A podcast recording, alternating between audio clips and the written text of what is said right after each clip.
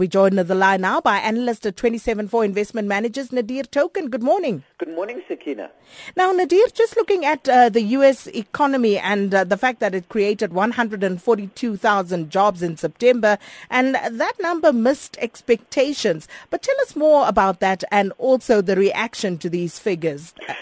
Yeah, Sakina, I mean, it obviously seems to be a very big market-moving number as we've expected, you know, because the Federal Reserve uh, uses the, the, the, jobs numbers and the unemployment rates as a key indicator um, in deciding where interest rates in the U.S. are going. And that's obviously, um, you know, been the much, uh, uh been the, the subject of much speculation and, uh, and, and uh, much market volatility ever since the Federal Reserve has started using more sort of uh, hawkish tones at the open market committee meetings warning that interest rates are on the verge of increasing. Now, the number which came out on Friday was obviously exceptionally disappointing at 142,000 jobs. And for the second month in a row, we saw uh, the U.S. adding uh, sub 200,000 jobs for the month. Now, you know, there's obviously speculation on the back of that that the Federal Reserve may not be able to increase in, uh, interest rates at their October meeting. And, uh, you know, some market, some market pundits saying that uh, possibly even December might be too soon for a Federal Reserve interest rate increase. I think, uh,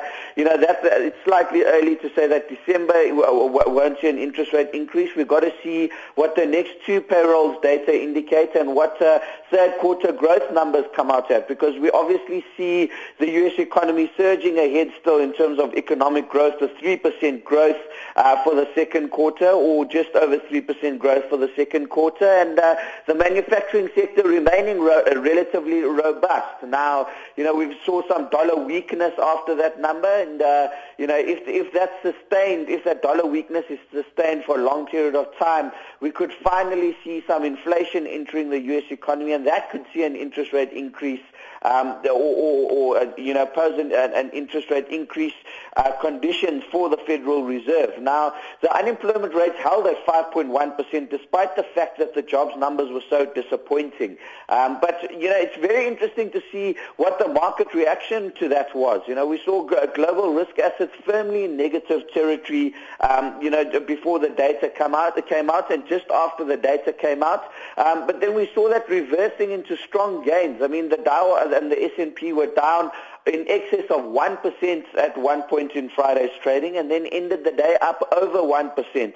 So, you know, and, and that's really on the back of traders saying that, uh, you know, expecting that interest rates can't, can't move um, up as soon as possibly what they were expecting um, when the U.S. growth numbers came out just a couple of weeks ago. So we saw the dollar uh, fall through the floor a little bit. In fact, even uh, the rand strengthened quite considerably, trading at about 13.70 to the dollar after the data came out. And that's really on the back of expectations of where interest rates are going. I think uh, market pundits now place a 10% probability on a hike in October. That was considerably higher just a couple of weeks ago. And uh, we've got to remember that Janet Yellen came out uh, about a week and a half ago and said that uh, the U.S. has got to start uh, tightening interest rates gradually so that they don't have to tighten monetary policy very quickly and shock the economy. Now, that might be put on the back burner most likely given these uh, numbers that came out. So much lower probabilities of higher interest rates and risk assets rallying uh, quite considerably while, uh, you know, the dollar takes a bit of a hammering.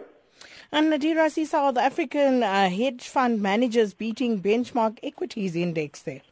Yeah, Sakina, I think this is an interesting one. You know, there's been a lot of uh, misnomer stigma about the hedge fund industry uh, post the global financial crisis. But I think in South Africa, you know, it's, it's proved to be a very sound and uh, investment strategy to allocate part of your capital to South African hedge funds. So, I mean, if we look at uh, what the average manager did, um, you know, so far for the year, we're talking around 15% uh, for the average hedge fund manager for the year, whereas the JSE All Share Index, I'm sure as the listeners are aware, is up around uh, 3.5 to 4% for the year. So obviously massive outperformance from the hedge fund managers. And if we just break down very simply what hedge fund managers in South Africa generally do, you know, we talk about a long-short equity hedge fund that delivered those kind of returns. In general, what hedge fund managers can do is that they can play both ends of the market. So they can hold a stock and hope that that the share price goes up after doing some fundamental analysis, or um, you know after really looking at a company in detail, they can do what we call shorter stock, which means that they can sell it without owning it, and therefore they benefit from the price going down, and they have to uh, deliver the share back to the person that they borrowed it from at a later date. So you know, and, and that's obviously proved to be a very profitable strategy um, over the last couple of months when equity markets have come under considerable pressure. So the reason the reason hedge fund uh, uh, uh hedge funds are, are, very attractive is because of the extent of downside protection they provide you with Sakina when the market sells off because you can you be, because of the ability to short stocks. So you know you deliver a lot more return for taking on a lot uh, a lot less ri- or a lot more return per unit of risk adopted, shall we say? Um, and you know the ability to short the market proves exceptionally handy um, when, when when markets get exceptionally volatile. You know during the financial crisis was a great example of that. And obviously in the last couple of weeks when we've seen a lot of volatility feed through into markets has been a great example of that. And, uh, you know, just to give an example of a very successful trade hedge fund managers have been benefiting from recently. Um, you know, obviously being short the resource sector has been uh, phenomenal. So a lot of hedge fund managers been short Lonmin, uh, you know, with the platinum price declining and with a very impaired balance sheet. That's obviously proved to be very successful. Um, and short MTN, you know, where uh, obviously there's been a lot of concerns about the, how they're deploying cash flow and how they're allocating capital given the extent of profits which are coming out of Nigeria, but the lack of investments in that economy, and also uh, with lower oil prices, expecting that uh, you know their numbers are going to come under pressure, with voice revenue coming under significant pressure and intense competition amongst data. So a lot of managers shorting uh, uh MTN, which has obviously come under a lot of pressure, coming from around 220 to hitting lows of around 170, and now bounced back a little bit. So the ability to short stocks um, and you know employ a number of, of, of, hedging mechanisms to benefit from the market falling has really protected capital very nicely for investors during volatile times. And then a quick question here from one of our listeners, uh, Nadir Morgan wants to know um, why is everybody saying Telkom is a buy? What are the fundamentals? Yeah, you know, Sakina, this is a very interesting one because, uh, you know, it's uh, between 14 and 16 rand a share. Everybody hated Telkom. You know, they said that uh, the fixed landline industry is something that's in terminal decline, and uh, you know, Telkom is losing customers, and uh, you know, nobody wants a landline anymore. And uh, on the mobile, on, on, on the data side, you know, they're losing customers to mobile to mobile data in a big way. Um, you know, but, but if we, if we looked at uh, Telkom at that point, you know, there were a lot of up, underlying efficiencies which could be obtained. You know, without gaining any new customers. You know, if they just uh, uh, decrease their cost base, if they just sold some unwanted properties which they had, um, you know, if they just got their mobile, the Telkom Mobile, which is their mobile business, to break even. You know, we are talking about a significant gain in earnings. So even on, you know, an, a, a, a 9 to 10 times multiple, we are talking about, you know, 20 to 30 Rand upside in the share price um, you know, at that point with very little being achieved in terms of gaining new customers and, and, and, and increasing their revenue. Then we saw, you know, on the back of that, we saw Telkom announcing some of these plans, you know, obviously, um, unfortunately, with a, with a retrenchment in order to save costs, but then also with regards to announcing a radio sharing deal with MTN to get their mobile business to break even, um, you know, so not even contributing to earnings, but just not uh, uh clawing away from earnings with regards to incurring losses.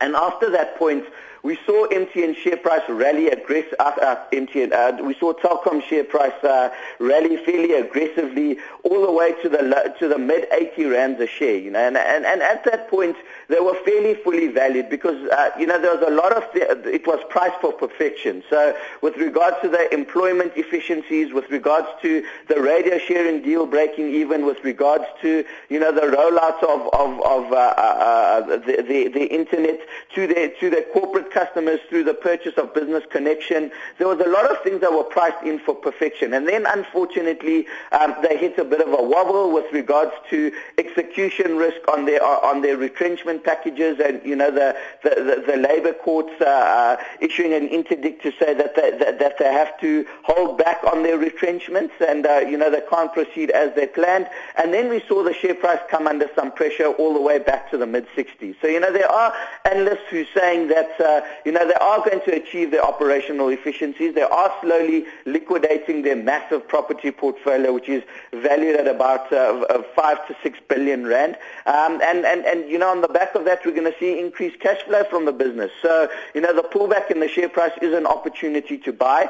Um, you know, but I think that's still being a bit, of, a, a, bit reactive. When the share price was as low as, uh, you know, 20 rand a share, certainly. But at this point, I still think there's a bit of execution risk in terms of uh, achieving those efficiencies.